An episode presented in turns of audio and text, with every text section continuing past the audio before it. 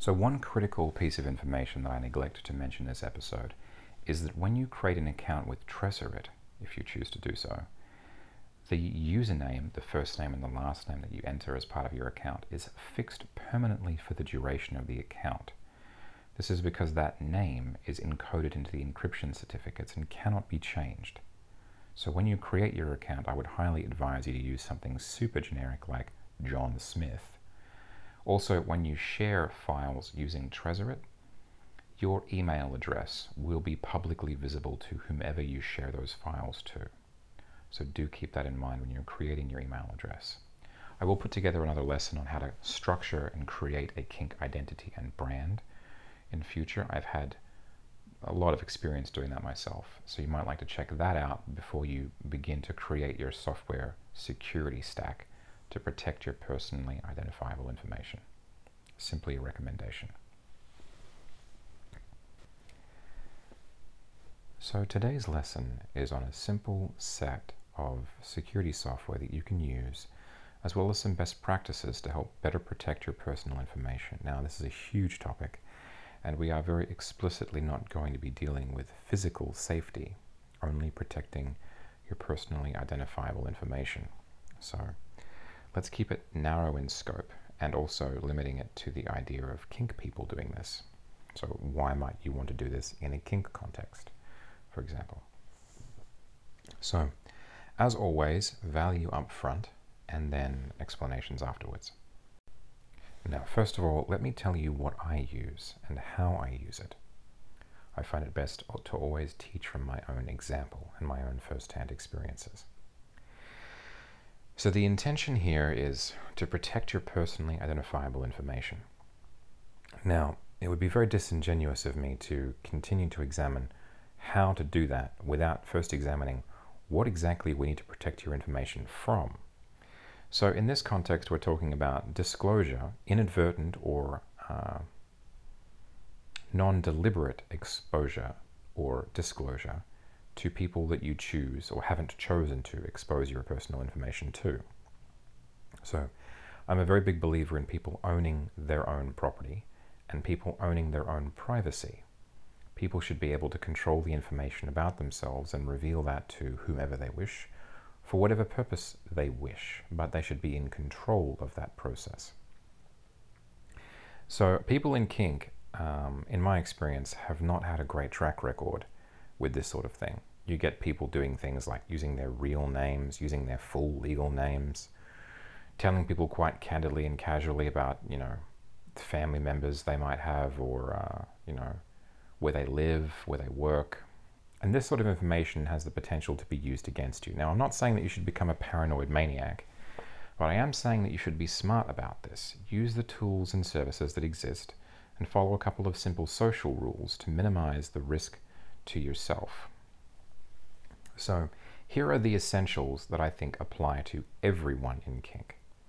So when it comes to kink, you should absolutely have a separate and dedicated email address just for kink stuff, which is where you register your FetLife profile. It's where you have people send you emails or nudes or correspondence, separate to any other email account that you might have. Now, there are lots of different services for this, but the easiest and the simplest one to use, as well as the one with the highest level of security, that I would suggest is Proton Mail. Now, I could go into some of the alternatives, and I might do it later on in this episode, but for now, Proton Mail. Free account on Proton Mail, right? So create an email address. Now, when it comes down to creating an email address, you want to create an email address that you know, says a little bit about yourself without saying anything about who you actually are, right? So you can make your email address your kink handle or your kink nickname, for example. So one of the ways that you protect yourself is by creating an alias. Now, some people do this. Some people have their alias be, okay, say for example that their real name is John and their kink alias is Squishy, right? That's what everyone calls them, Squishy. Now, what you've got there is a very simple layer of obfuscation. So, Squishy might be the name that he goes by, but that's not his real legal name. And if you were to type that into Google, it wouldn't come up with anything, right? Now, he might make friends with people and over time let them know that his real name is John. And that is a piece of useful information that we could potentially use against him, or other people could potentially use against him. It's hard to do that with just a first name, but say, for example, John says something really specific about the industry that he works in. Say, say John says that he works in oil and gas for a particular company in a particular area. So now we have John's first name, the fact that he works as a C level executive for a particular company in a particular area, and with just those two pieces of information, there's a pretty good chance that we could figure out exactly where John works and that someone could use that information against him. Now, if you're living in a modern first world country, the chances of someone, you know, losing their job for having a kink affiliation is uh, not as high as it used to be. But it's still information that people should have control over. People should be able to choose who they reveal that information to. I'm a very firm believer in the individual's right to privacy. So John doesn't want to do that, right? John doesn't want to tell the whole world that he's really into, you know, being a deranged sadist on the weekends. So what you do is you create two layers of, of, of obfuscation. Of obfuscation. You create a fake real name and then you create a handle or an alias from that. So John might create a fake real name, Robert, and then his handle is Squishy. So everyone calls him Squishy, and then when he tells people his quote unquote real name, he just says it's a Robert, right? Now, you don't necessarily have to lie about this stuff. You know, you can use it as a way of creating an identity for yourself that's separate from your mainstream identity. You know, as again, you're always in control, or I believe that you should always be in control of the information that you choose to reveal to people. So you can choose to tell them whatever you like. But if people know that your nickname is Squishy, they're probably going to keep digging until they find what they think is your real name. So if you come up with a nickname that actually isn't your real name, but sounds like it could be a real name, most of the time they'll stop looking. So John creates the name Robert, who then has the nickname Squishy. Then he creates a Proton Mail account, right? Um, Squishy Speaks, or The Biggest Squish, or All About That Squish. No trouble, I'm all about that bass. Anyway, so creates an email address with no personally identifiable information, right? You can tell from the information in the email address that his name is Squishy or his nickname is Squishy and that is who you're talking to. But it doesn't have, say, and I've, I've seen this used as an example, it doesn't have his first name, his legal last name, and his year of birth, which is all of the information that someone would need to potentially hurt you, right? So email address, Proton Mail account. Make a free one, put your kink alias in it, but use that alias as a part of a multi-leveled strategy for protecting your real name, your real legal name. Honestly, I maintain the policy that no one in kink, under any circumstances, should know my real legal name. First or last name. Now, you might think, but Daniel, I already know your name is Daniel. And you might think that.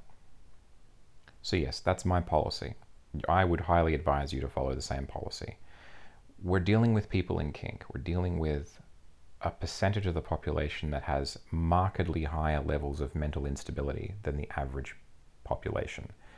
It is wise and prudent and intelligent to take all reasonable measures to protect yourself. So, real legal name, fake legal name, alias in kink email address that contains that alias, but not anything about your actual name. Now you've got your phone number, right? Now some people choose to have a separate entire phone number for their kink contacts, and that's that's one way of doing things. Now, depending on who you're trying to protect yourself against, it can be very difficult for that person, for, for anyone less than a nation state level actor or a large company, to track you down based on just your phone number. So I don't think the risk is really high there. Um, I don't use Facebook and I'm not on social media, so I don't know whether you can do a reverse search of punch in someone's, you know, um, mobile number and it'll come up with their profile. But that's another thing to mention. You know, get off social media. Uh, topic for another time to go into more detail there. But you might choose to have a separate phone. I think that's probably a bit excessive. What I would suggest instead is using Threema. Now, a lot of people use Kik, except that Kik is a piece of shit that isn't encrypted, sells your information, and is just the most badly designed text and chat client I've literally ever seen. Like, there is an arbitrary limit of 50 people in group chats just because, right? Threema is a vastly superior piece of software. It's Swiss, it is European, it is beautifully designed, very functional and practical, and it's about $1.50 on the App Store. All right, so grab Threema, create your Threema ID, and then put that ID somewhere where people can find it. Now, if you want to, you can link up your phone number and your email address, your kink email address, to that, so people that have that in their contacts book can search for it and find it. But I have read all of the cryptographic white papers uh, that both Signal and Threema have put out, and I'm a huge fan of their architecture, their security model, and their threat vector analyses. I, there are a little bit of, well, there really isn't much of a concern that I have around using those two pieces of software, Signal and Threema. Threema is the absolute number one, and Signal is a very close second. But I would always recommend that if you don't want to put your phone number out there, use Threema. Don't use Kik, don't use Telegram, you know, use Threema. It is just better. So that covers the essentials for everyone. Email and texting and calling, so on and so forth. Now, with your calling on Threema, it's all encrypted anyway, but they make a call to a Threema ID, which is like a random string of letters and numbers. So they don't know what your phone number is and they can't backtrace that to you. It's also possible to have entirely anonymous large group chats of up to 256 members on Threema. Likewise with Signal as well, but not anonymous. Everyone, I think, can see everyone else's phone number when they post a message. That may be information that you would prefer to keep separate, in which case I would highly advise you or any groups that you run to switch to the, to the one-two punch of using Proton Mail and Threema. Now, essentials for everyone, not just Kinksters, password bank, and two-factor authentication. So the best password bank software that exists that meets the most meets the usage case of the vast majority of people is called Bitwarden. I'll put links to all this stuff in the show notes. The two-factor authentication software that I recommend is called Authy, A-U-T-H-Y. Now, I'm probably going to get a bunch of emails from people saying, well, I read this and I read that. I guarantee you, I, I, guarantee you, I have done more research on this than you have. So if you want to email me about this stuff, cool. But there's a very high chance that I've already read those objections, and I'm saying these things with those objections in mind. So those are the essentials. Proton Mail for email, Threema for texting and phone calls and group chats, Bitwarden for password bank, and then Authy for two-factor authentication tokens. Now, let's talk about a few other pieces of software that you might find useful.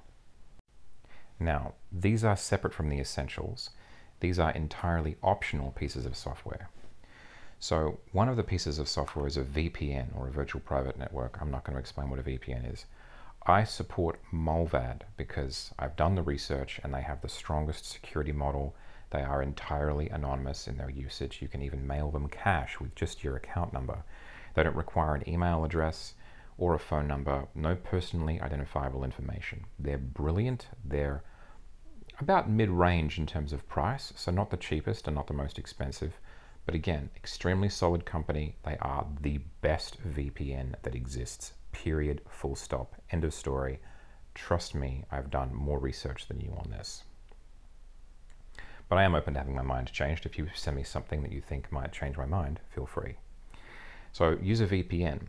Now, Telegram is what some international groups use to stay in touch because of the large amount of people that you can have in a single group um, and a bunch of other reasons. Now, Telegram isn't really encrypted, uh, but it does hide your identity fairly well.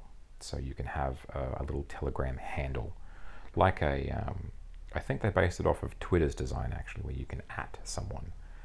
And, uh, but that's, it's a good way of obfuscating your identity without um, needing to show people your mobile number. But it's often used for communicating in large groups. The other piece of software that's often used for communicating in large groups is Matrix, which is an open source extensible communications framework. And there's a bunch of different front ends that plug into Matrix, one of which is Element. So yeah, again, links to all this stuff. Now, all of the optional things are that, entirely optional. Now, I run a VPN through all of my devices all of the time, and I don't have any real problems doing that. For browsing, again, optional, but just while we're on the topic, I use Brave, and I highly recommend Brave. I'll also put that, links to that, and then links to the best privacy protection extensions for that in the show notes. So that covers software. Now, there's one more thing that you might find really useful, and this is something I touched on when I was putting together that list of uh, resources for HypnoKink content distribution. Um, so, encrypted file sharing services. Now, Dropbox is a steaming pile of human excrement, and it's just crap. Started off with a great idea, but their file size limitations are terrible. Their user interface is like literally unusable. So if you want an alternative to Dropbox, Box.com is vastly superior. But I advocate people use Tresorit, and that's what I do when I'm sharing files with people. So I have a paid account on Tresorit, which means I can create things of an unlimited size or, or a very high size. But even a free account on Tresorit will give you three gigabytes of space for free. Their desktop app will allow you to synchronize with one other device or two devices so you can have one installed on your phone and one installed on your computer. It's fully encrypted end to end with zero access encryption. If you don't know what those things mean, look them up. Just use it, right? Again, create the account with your highly secure Proton Mail account email address. Tie all of these things to that whenever they need an email address. So it's all separate. You're running this stuff as a parallel to your real world identity. So none of it overlaps. You're not using your work email on FetLife. And you're not using your you know personal phone number on you know posting that on websites for people to find. You post a Threema ID instead so that people can connect to that. Now again when you're using Threema if you don't want to connect to a phone number or an email address you don't have to. It makes it a little trickier for people to find you but just do what I do. Put your Threema account on your website or pass it out to people. I know people that have a contact card so that contact card is specific for kink and it's basically their handle, not their real name, their handle, then where you can find them on FetLife, then so that their handle might be slightly different from their FetLife name, but they'll put their FetLife name or their FetLife like URL on that card. So when I say a contact card, I mean like literally a business card. I've met people who have had uh, basically how to get in touch with me cards one of them literally said how to get in touch with me and then question mark and then underneath that they had their FetLife username, their scene handle, their FetLife uh, URL in case they ever change their username on FetLife for whatever reason, um, their Threema ID and their kink email address. So again, they've got a way for you to talk to them over the phone, they've got a way for you to email them via email, and they've got a way for you to find their main kink profiles. Now, some people also have a link tree, which is just a contact point aggregator. So some people have a link tree where you can go there, they just put the one address on there. And that's one of the other cards I've seen, is the guy just put his link tree on there, and then you go there and it accesses the Discord, you know, the the Telegram chat that he runs, um, his email address, rah rah rah right? So that's another option you can do. Now, I'll put some links into where you can print off cheap, super cheap business cards, but Vistaprint does like packs of 50 plain white front and back, black text for like 20 bucks shipped. You know, like this stuff is not expensive. You can give these things out to people, but as a general rule, I've always had much more success gathering up contact details from people and making the first communication myself. Normally when I'm teaching a class, I will have someone do that while I'm teaching and people can put their kink email addresses down on a list or subscribe to the newsletter. I find it's always better to be proactive when establishing connections with someone, get their contact details, and then get in touch with them, rather than putting the burden of effort on them to get in contact with you. So, that's the essentials, and then some optional extras. So the things that I use day to day, basically my everyday carry, you know, air quotes kind of stack is Threema, a Proton Mail account email address, and then a Tresorit account, which is registered to the Proton Mail account, which is a kink specific address, the wordsmith speaks at pm.me. Now, one of the cool things you can do when you're establishing your kink identity is you can add you can add suffixes or prefixes to your kink username or your kink handle in case someone already has that email address. So say for example your name is Squishy.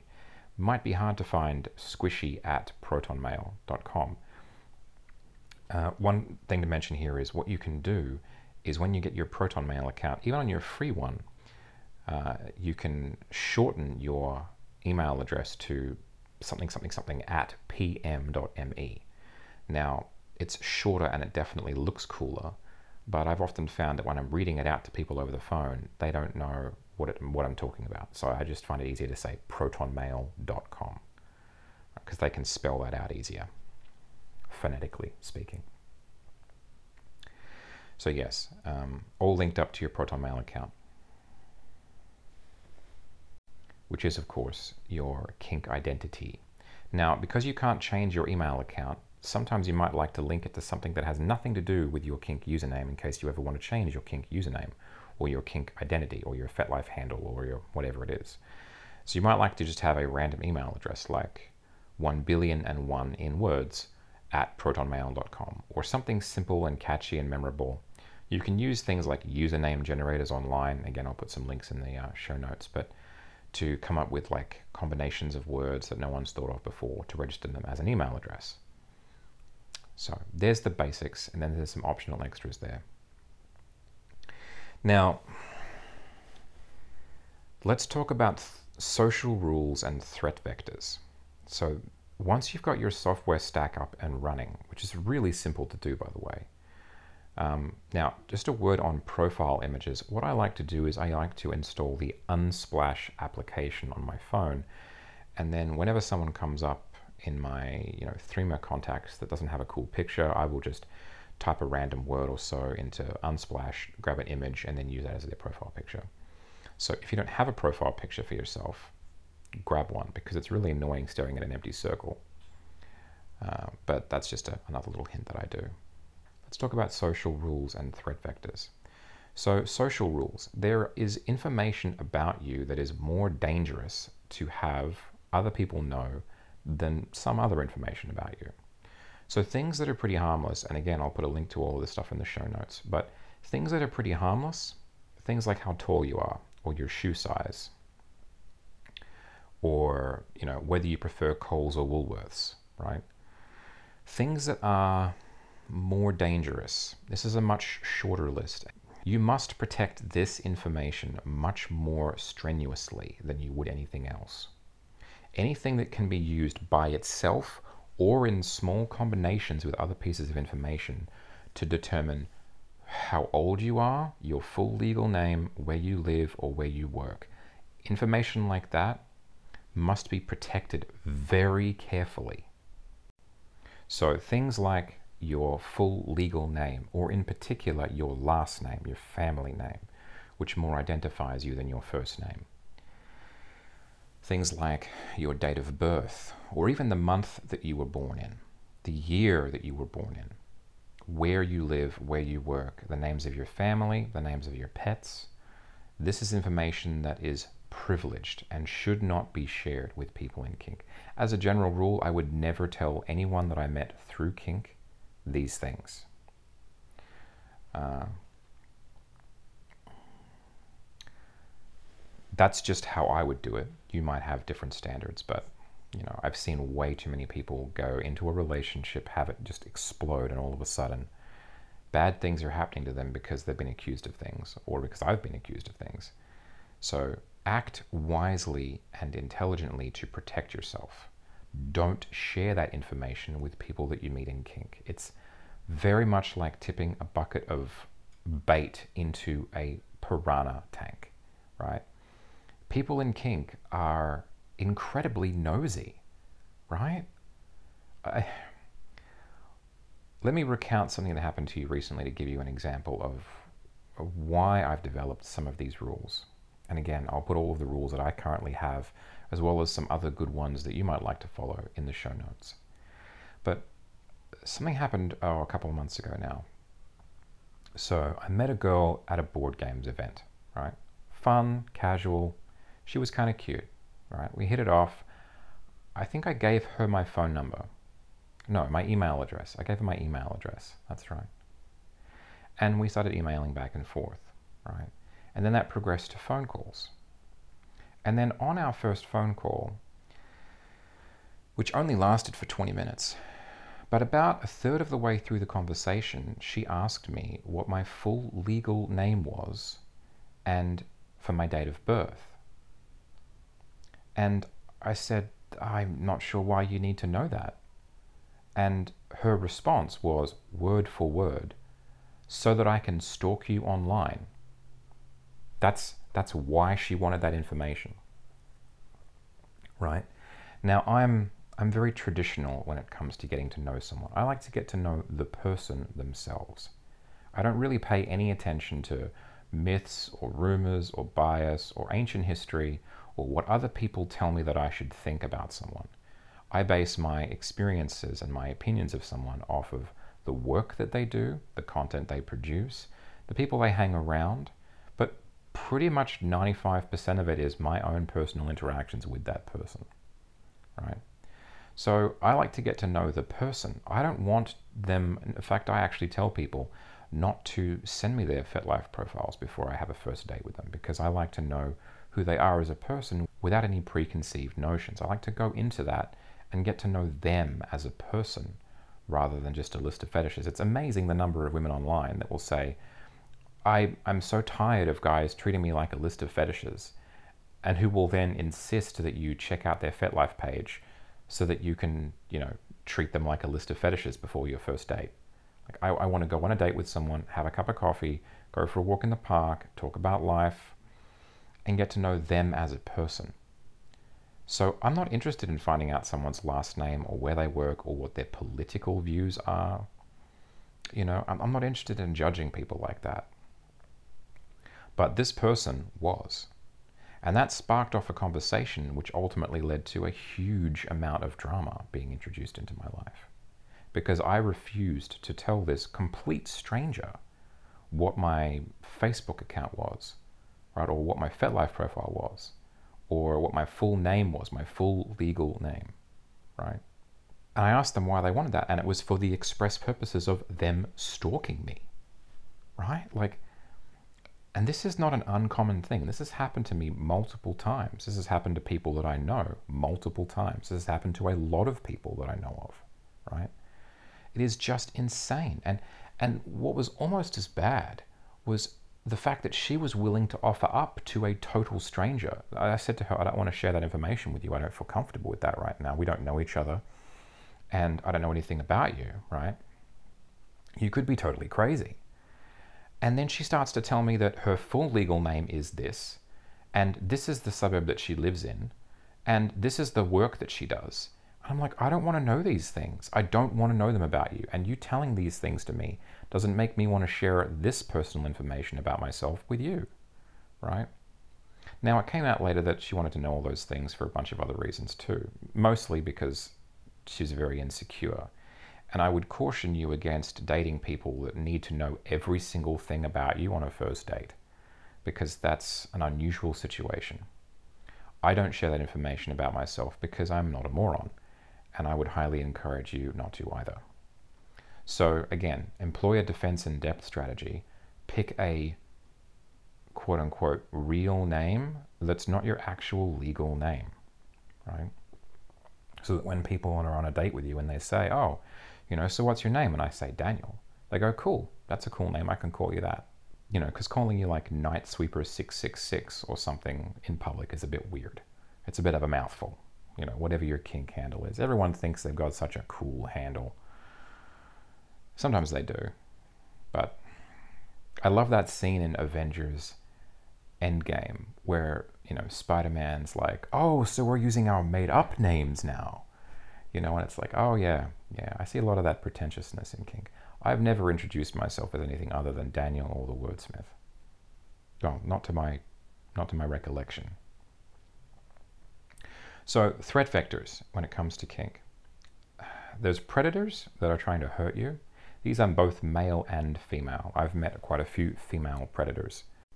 Now these women do things that uh, if a guy was to do them, he would be instantly castigated and cast out of the community, quote unquote community. But uh, although I've seen them get away with it time and time and time and time again, and it's almost always women targeting other women. So female predators targeting other women in this way.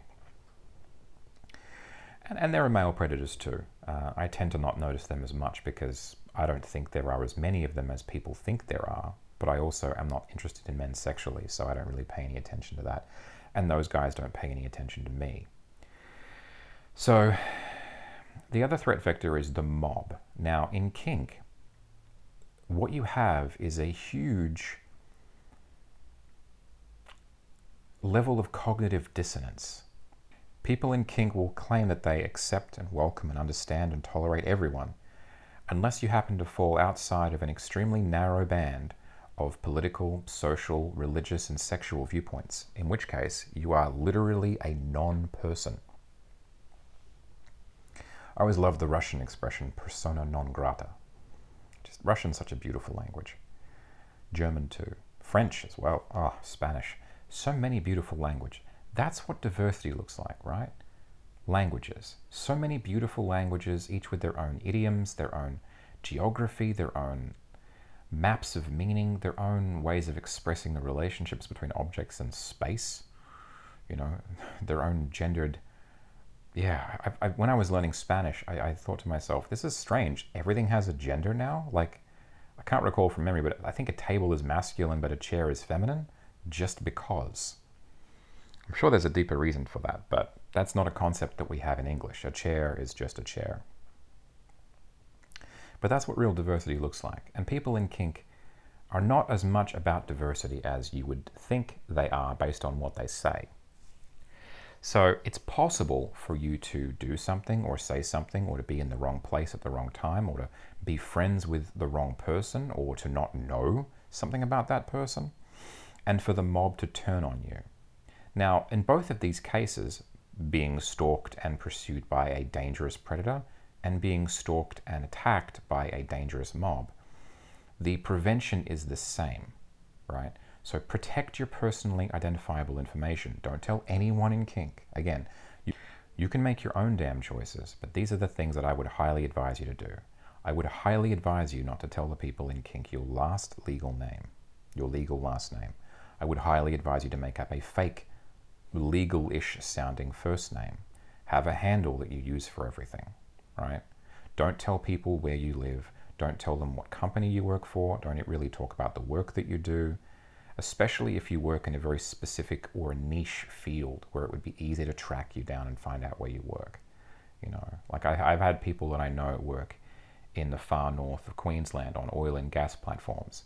And I've said to them, don't tell people where you work because there's only one oil and gas platform in that whole fucking area. So of course he works there. You know, like these are these are these are stupid things that you have to do to protect yourself from a group of insane lunatics who will try to ruin your life for very often no reason at all. And the threat model, protecting yourself from that, is exactly the same way that you would protecting yourself from a persistent stalker or predator, right?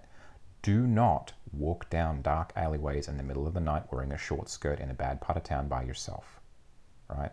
I wish that it wasn't the case. I really do. I wish that the world was a safe place for everyone to do that. But that's not how things are. Right? Do not tell people in kink where you work. Right? The way that I would do that, I was I would I would talk about the industry that you work in in a very general sense because that gives people enough to talk about, enough enough to work with. Right? For example, I used to work in a hospital. So I would say rather than I did job X in a hospital, I would say I used to work in the healthcare industry, right? And I've got some really great stories about working in different areas of the healthcare industry. So now I can tell those stories and get to know somebody without being hyper specific about, you know, the place that I worked, which might be too much personally identifiable information. Now, you don't need to be paranoid about any of this stuff. This isn't being paranoid. This is about protecting yourself, right? It's about being smart. It's about you having choice. Right? I'm a big fan of people having choices. You get to choose who you reveal these parts of your life to. Now, if you're dating someone and things are getting serious and they ask you, you know, where do you work, and so on and so forth, it might be okay for you to tell them those things, right? It might not. I, I've known people in kink that worked in government, that worked in federal government, that worked in particular branches of the federal government associated with the security services and the military, right? So those people could never tell their partner what they did for a living. They would say, I work for the state government, or they work for some government agency that wasn't actually the agency they worked for. Or maybe they're allowed to tell their partner where they work and, and what they do day to day. I strongly suspect that they are not. But, you know, reveal to people the amount of information that you feel comfortable revealing to them, knowing that once it's out there, it's very hard to take it back. Now, this goes as well for anyone that you're in a relationship with. If the mob comes for you, as it has for me multiple times because of several false accusations that have been made against me multiple years ago now, four, maybe five years ago, possibly a little less than that, it's important to prioritize your own defense and the defense of the people that you are responsible for and that are in a relationship with you because these people unlike a stalker, they will broaden the scope of who they think it is okay to attack. I've had people come up to me at kink events uh, after having a conversation with someone and say, Oh, I should not have talked to that person. It's my life, and I will talk to whomever I wish to talk to. And I will make up my own damn mind about who's a good person, who's a bad person. Show me the evidence, right? And I will make up my own mind. I will not have my mind made up for me. I encourage and have always have encouraged in both my slaves and my partners that kind of rigorous self examination. So, protecting yourself from the mob means never putting yourself in a position where they know things about you that could be used to hurt you. So, don't tell them where you live, don't tell them where you work, don't tell them your last name, don't even tell them your real first name. Definitely do not tell them when you were born or how old you are I usually add one or two years to my age when I'm talking to people in kink. And I had a couple of people notice this years ago. They thought I was, you know, 27 and I told someone else that I was 28. So what you do is you pick an age that's one or two years off your actual age and then tell them that. That's because there might be someone, say, born in that particular area with the same name in that particular year, and that identifies you too specifically. It is amazing how little information you need to uniquely identify a person, right? Usually their last name and the job they do and the city they live in is enough, right? Although I did Google John Smith pediatrician once, and yeah, there's like a lot of John Smiths out there. So if you want to pick John or something generic as your fake real name, that's fine. If you want to pick something a bit more I don't know, a little bit more energetic, like Alberto or something like that, something a little bit more classy, that can be fine too. Because it's not linked to a real identity, there's no danger. So you can make up whatever you like, just so long as it's consistent. Make up a fake real name and have that be your official fake real name. Now, it's important to maintain an attitude of positivity throughout all of this right? You're not having to protect your the, yourself against these people because you're inherently a bad person. This is an insurance policy against changing times, right? One of the insane things about these cancel culture PC babies is things that were okay yesterday are all of a sudden not okay today, right? So, for example, there are certain words referring to African Americans that were fine to use 10 years ago or 5 years ago that you can't use now because the rules are always changing. And the reason that they are changing, as a lot of these PC babies will claim, is that, you know, social mores are changing, blah, blah, blah. What they don't realize is that they're being effectively manipulated on a large scale into accelerating the destruction of the society that is created the world that allows them to have the opinions, dress the way they want, vote the way they want, and live the way they choose to in whichever way pleases them, provided they're in accordance with the law. This is not some organic acceleration of social norms. This is speech control through thought control. Jordan Peterson was uh, I don't want to say martyred because he's still alive, but he was definitely pilloried for speaking out against the totalitarian authoritarianism of speech control. So it's not a case of protecting yourself because uh, your privacy isn't important to you. It's a case of protecting yourself because things that are okay now might not be okay in five years' time.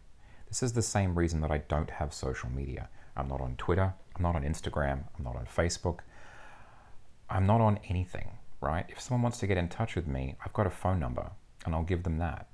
Or I'll give them my Threema ID, or I'll give them my email address, right? But if someone won't get in touch with you because they're afraid to text you, chances are that person has some issues, right? And I've always suggested email as an alternative to that because email is, you know, it's not linked to a phone number. You can make a new email address much more easily than you can get a new phone number. So I suggest, you know, let's talk over email until you feel comfortable and then we can talk on the phone. Or you can call me on Threema, which doesn't require that you give me your phone number. Brilliant. Brilliant. I love the design of their cryptographic architecture is just amazing. I'm such a huge fan of their work, right? Now, with all of this in mind, you might think to yourself, well, if I have to protect myself against the people in kink waking up one morning and deciding that all of a sudden I'm a racist or a sexist or a Nazi or whatever the current life destroying personal attack of the week is, what's the point in engaging with these people at all? Well, the thing about that is, there really isn't. Right. This is a, a lesson that I'll be covering in future, but there are three primary functions of a community socialization, education, and sex. Right? And kink in Australia and in my personal experience, again, I can only speak from my own personal experience, massively fails to fulfill any one of those three criteria for being, in my view, considered to be a functional community. What you have instead are a group of people that enjoy the same sexual acts, that occasionally hang out with each other in a context where they can do or witness those sexual acts, but that's not a community, right? There's, there's no depth to that. Now, I've asked quite a few people in kink over the last, I don't know, several years of my involvement in, here in Australia, you know, do you know anyone in kink? Having been involved in kink themselves for a couple of years, do you know anyone in kink that you could call right now if your car broke down on the side of the freeway and you needed help to come change a tire? Would they do it? And about upwards of 75%, uh, upwards of about 70% of people have said no. They don't know a single person in kink that would meet that criteria of being a friend, right? So there's not a huge amount of value in being deeply, deeply enmeshed within kink. Now, that may be very different in other countries. From what I hear in America and in Europe, things are done very differently and in a much more organized, disciplined, and constructive fashion. And I take my hats off to you. The Europeans and the Americans, they tend to have much better ideas of how to run these sorts of things. And I am working on a lesson on how to structure a kink community for maximum growth and education. So keep an ear out for that one too. But we've talked about security. We've talked about you know some of the software that you can use that's essential, some of the software that you can use that's optional. We've talked about the threat vectors and some of the social rules that I have. You know, don't tell people in kink your real legal name. You know, have them around to your house if you feel comfortable with that. But you know you might feel more comfortable meeting in a hotel room. Or and again this is sort of touching on the area of physical safety. That's a big chunky area and it's not one that I have a lot of experience in. Honestly as a as a fairly fairly built guy I I'm aware that I have less of a risk factor as a fairly built straight guy who is intelligent and doesn't get himself into dangerous situations, I'm aware that I don't have a huge amount of practical experience at, at what's necessary to avoid physical danger in a, in a kink and sexual context. So perhaps I might ask some friends of mine to chime in on that. But off the top of my head, there are a couple of things. Now, cautioning, this is an incomplete list, but when it comes to physical safety, these are some of the protocols that I've insisted that the people that I meet on a date or meet for a training weekend observe. And honestly, it is fucking mind blowing how many people just do not do this shit. Like, it's just fucking mind blowing to me, right? So if you're meeting someone in public for the first time, meet them in public for the first time, right? So meet at a place where you are surrounded by lots of people, at a place where you can leave, where you aren't trapped, right? Don't make your first date a movie, right? Where you're stuck there in the dark, awkward for two hours. Make your first date coffee in a public place, right? Then pivot from there to another public place that's, you know, outside, right? I like to go and have coffee and then get the coffee and then walk rather than sitting down, right? I'll walk around the block or walk along the street or walk through a park together in a public place. Now, when I'm on a date with someone, I will always make sure that we are not alone together on a first date. Well, typically, unless we know each other quite well. So if I'm meeting someone for the first time, and we've spoken a couple of times on the phone or texted back and forth a little bit, I will make sure that I wander through an area with lots of witnesses for my safety as well as theirs. Now, again, this is a non exhaustive list of physical safety things you can do. Now, if someone is going on a date with me, I will almost always tell them to tell someone else who they're going on a date with. Now, I've had some people insist that I send them a photograph of my driver's license, and I have always blacked out my birthday and my last name in those cases. I'm trying to think if I've ever actually sent someone an unedited copy of my driver's license, but no if if the police need to get involved for any reason, um, you know, your driver's license number and your first name will be more than enough information because the cops have access to resources that you just don't. So they can run your name and your number, your first name and your number through the database and pull you out instantly, but an ordinary person can't, right? So I've, I've sent people a copy of my driver's license with my last name and my date of birth blacked out because that's personally identifiable information that a normal person could abuse. But if they needed to, they could go to the police and look up my driver's license number and find me that way, right? I have always encouraged people to have a safe call and I haven't forced people to, but I've actually encouraged people to multiple times I'm on a date with someone like, you know, hey, it's going to be, you know, three hours, or, or we've been on this date for three hours now. Why don't you give someone a quick call and just let them know that you're okay? You know, or, or send them a text or something, right?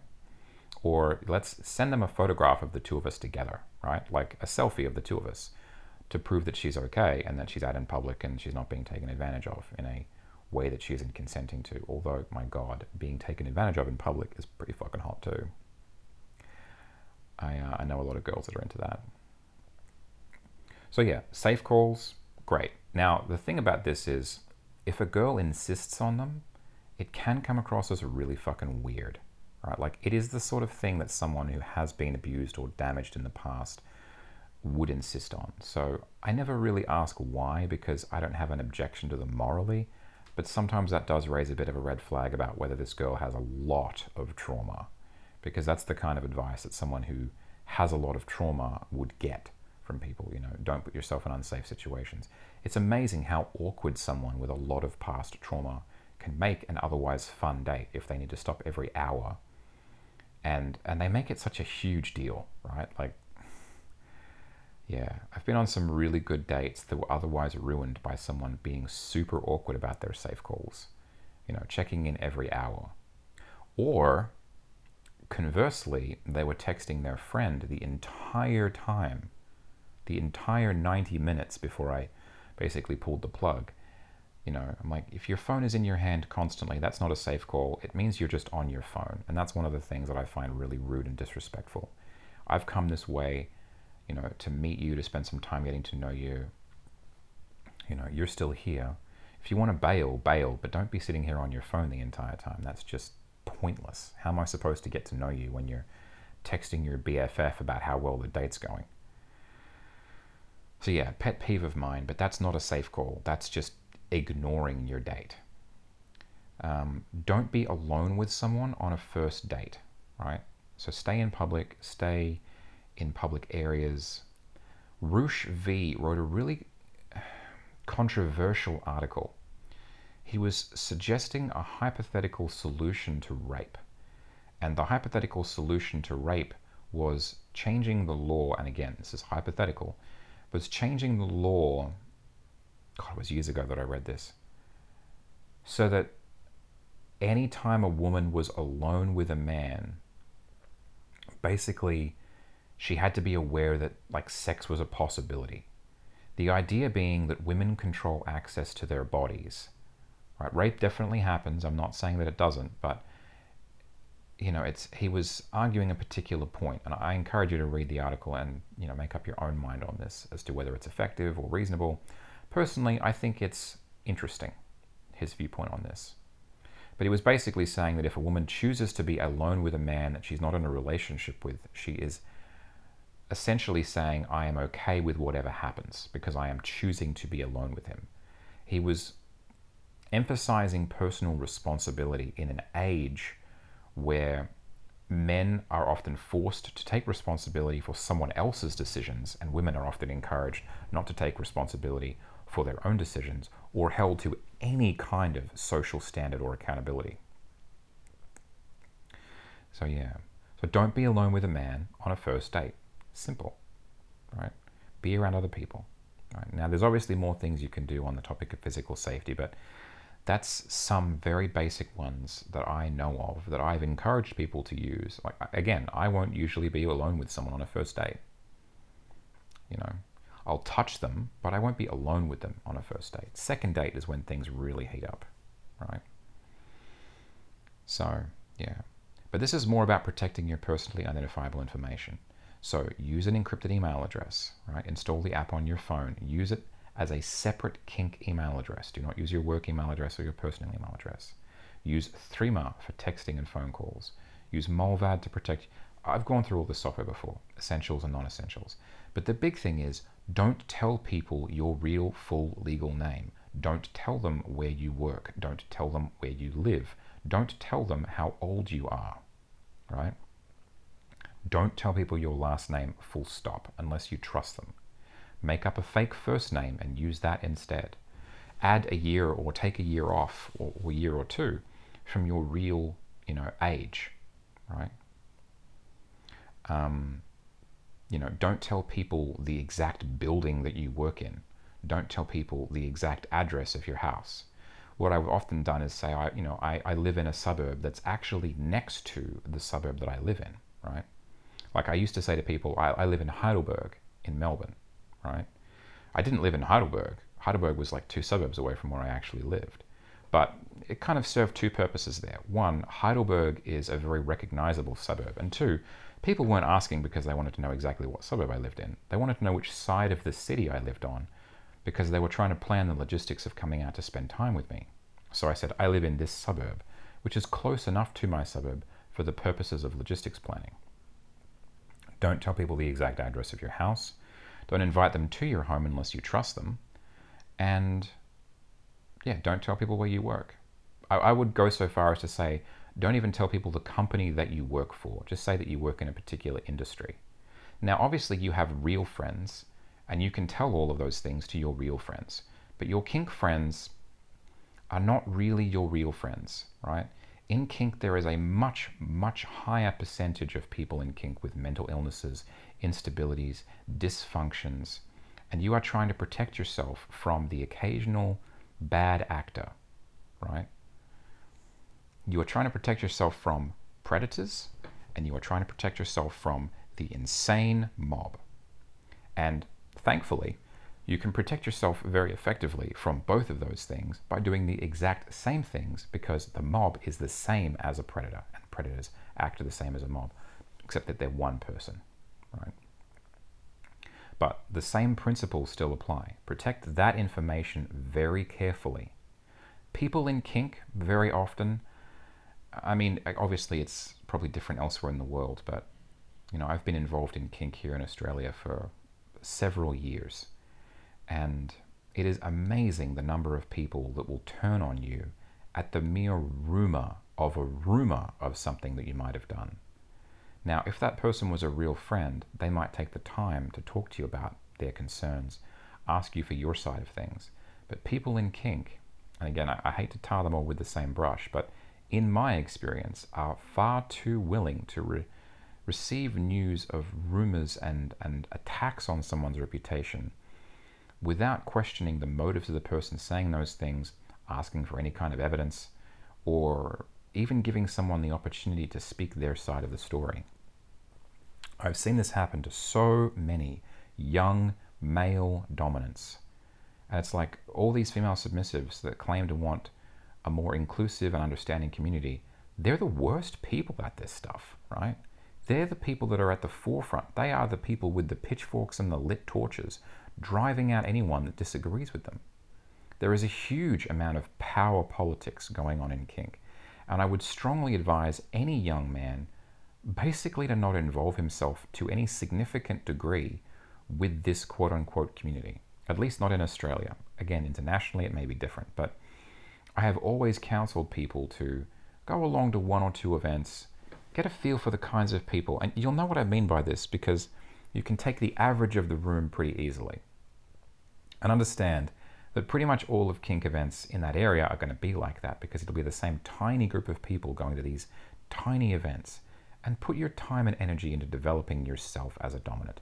You don't need a community to give you permission to be yourself. You don't need a group of random strangers to tell you that you're allowed to enjoy sex or do things in bed. Honestly, the happiest and healthiest people that I've ever met in kink were fit, attractive, took care of themselves, took themselves seriously, and rigorously minimized their involvement in kink events. Right? So, what I've seen people do is the timeline is roughly something like this. They discover this, they think, wow, this is the coolest thing ever. They think there are super happy, hot, horny, mentally healthy submissives everywhere. They get really, really into it for three months or so, or six months or so, and start defining their whole identity around this the same way that gay, lesbian, and bisexual and transgender people often do. They turn that one thing into who they are as a person for a period of time, right? Which is not healthy or functional. You need to be balanced in your interests. You're not just gay. There's more to you than that. Well, hopefully there is. You have much more to offer the world than just your sexual orientation. So please Stop defining everything about yourself by who you like fucking or the way that you like fucking them. Then, you know, the, the honeymoon period starts to sort of taper off. They realize that it's the same small group of people going to the same small groups of events.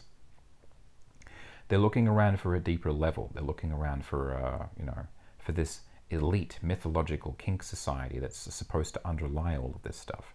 But, you know, they, they look around and eventually they realize that kink is like this, and this is all there is, and that you will not find the answers that you are looking for in this. It's very unlikely that you will. Right? The answers that you're looking for about who you are and the things you like, the answers for those questions will come from inside of you. Right? No one else can tell you who you are. I mean, unless you're into that. But you will have a better chance of finding out who you are by doing things, evaluating whether you liked it or not, and then asking yourself questions and guiding yourself through a structured process of self-discovery, right? Now, there are lots of pitfalls about being involved in the kink community, quote unquote community, and I will do a separate lesson on those at some point, but it's a long topic and it can be quite accurately summarized up with don't be super involved in the kink community unless it's a position of volunteering for events. That, that tends to be a sweet spot where you can get most of the benefit out of it without any real drama. But, uh, and again, my experience is limited to the Australian scenes. So, yeah, Perth, Melbourne, Brisbane, the Gold Coast, that whole area, um, it's all pretty much the same. The same power politics, the same petty infighting, the same completely dysfunctional groups of people, just repeated with slightly different um, hairstyles and slightly different tastes in clothing. I've never been into Sydney in my whole life, although I do look forward to going to visit at some point. I've got some good friends down there that are all desperately trying to get out of Sydney. Although I hear the kink scene there is shit. And I haven't been to Adelaide because it's, well, it's quite a ways away from really anywhere else. And quite a small city as far as cities go. But that's a basic security stack and some simple rules around disclosing personally identifiable information to help protect you from some of the threat vectors that are present in the kink quote unquote community. Now, I'm just going to go back through everything and summarize it up like we usually do. So, essential software, then optional software, then don't tell people these things about yourself, then understand that the mob can change. This is the the ancient argument is like, well, if you have nothing to hide, well, why would you hide your information? It's like, well, the thing about that is I have nothing to hide right now, but the internet is forever, right? People can write something years ago and then have it be wrong then, but have people still refer to it now as though it's true. The tastes of the times do change, but not nearly as quickly as the people at the front of that mob claim that they do, right? This is not about the tastes of the times. This is about power. It is about getting people out and making an example of getting them out of this group.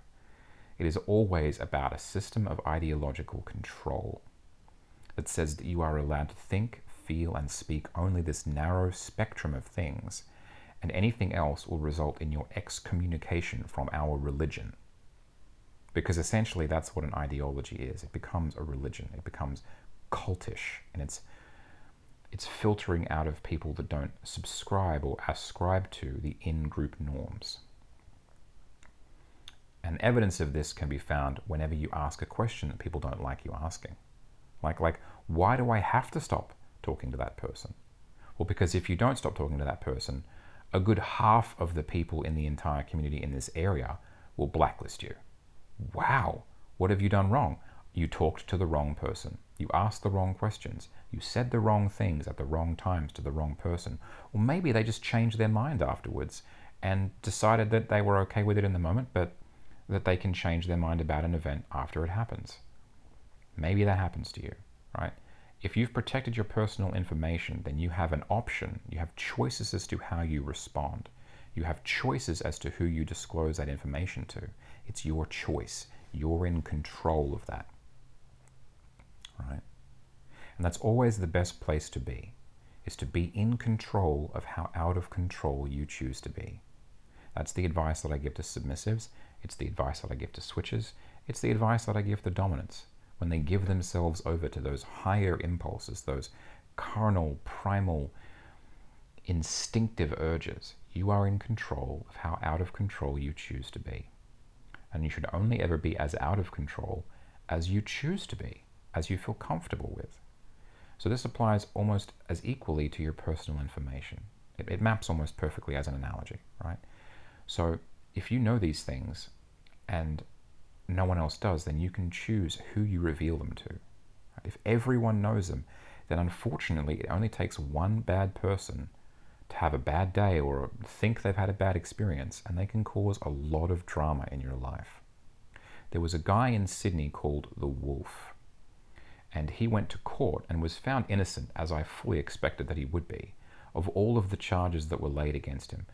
From memory, I think he was accused of raping one or multiple people.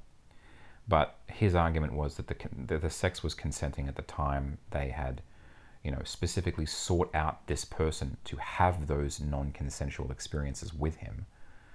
Um, and there were a few times when I think they, they asked him to stop and he actually did.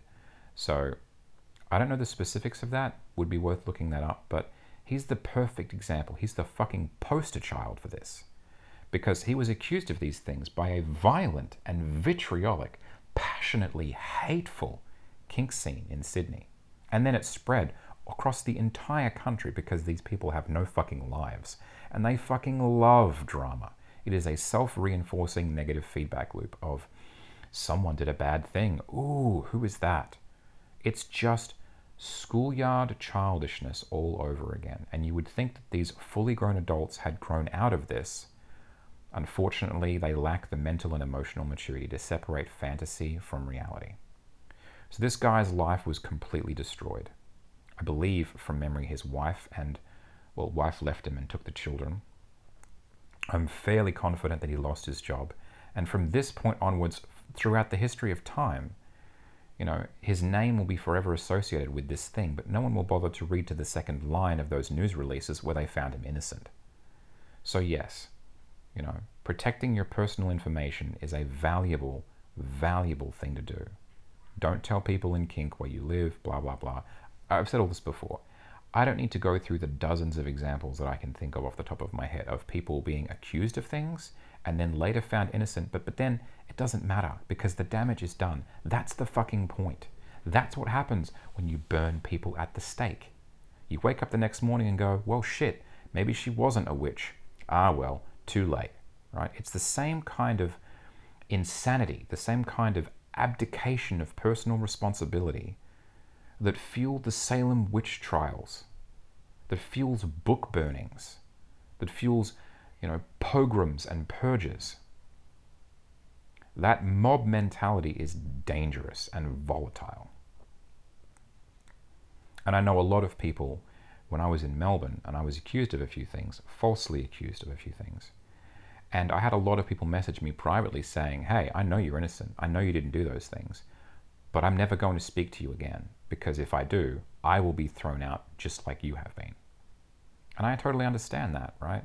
I wouldn't do that if the situations were reversed. I would stand up for my friends. But, you know, I guess I'm just a better person than they are. And I accept that. I've put a lot of work into being a better person, so that's not surprising to me. But there are a lot of people who don't understand the real purpose of the use of terrorism in these group contexts is not about, you know, making sure that the community is safe.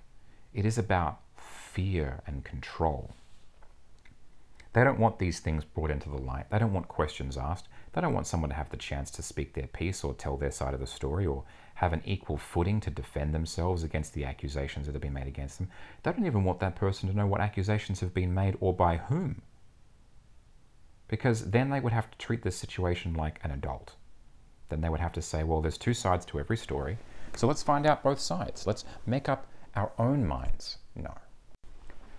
A lot of the times in these situations, it is bullying. It's bullying by a group of people who pretend to be the victims in order to use fear to exert social control, right? And a lot of the time, people in these situations stand by and do nothing, and they allow it to happen because they're terrified of being next. I've had several people say to me, I can't talk to you ever again, I can't be seen with you in public ever again. I'm happy to be your friend in private, but they're terrified of their reputation being destroyed alongside the accusations against me. And they know that there'll be no justice, there'll be no trial, there'll be no opportunity to present evidence or hear both sides. They know that if they're seen in public talking to me, that they'll be treated the exact same way. Now, when people in the real world are accused of a crime, they're given a trial. If they can't afford a defender, one is appointed for them. This is how a functional legal system works.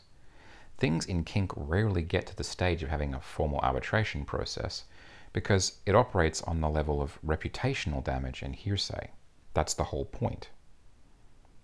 So more and more, I find myself giving the advice to young people, particularly young men and women, to simply avoid kink. There are much better, healthier, happier ways to spend your time, and you can have amazing, rough, dominant, aggressive sex in bed without needing the approval of an entire group of random strangers to personally supervise your sexual exploits. Right? You don't need them. They provide almost nothing of value, at least here in Australia. Again, the situation may be different overseas where mentoring might be more widespread or educational opportunities more consistent. But here, I've been advising people to stay out of kink for years. It's a shame because I see shadows of what it was and I see the echoes of what it could be. But it has a lot of problems. And unfortunately, the problems are not what a lot of people think those problems actually are. Protect your personal information so that it's your choice as to whom you disclose that to and when you tell them and why. You can find my contact details on the website. Thank you for listening. to the Mind Kink podcast. I hope that you found it useful and that you will implement the things you've learned to bring more joy into your life.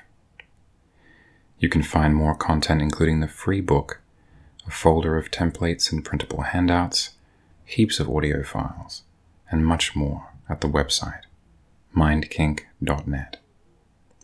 Feel free to send me a short email or to get in touch using the details on the contacts page. I always enjoy hearing from people who have benefited from my work.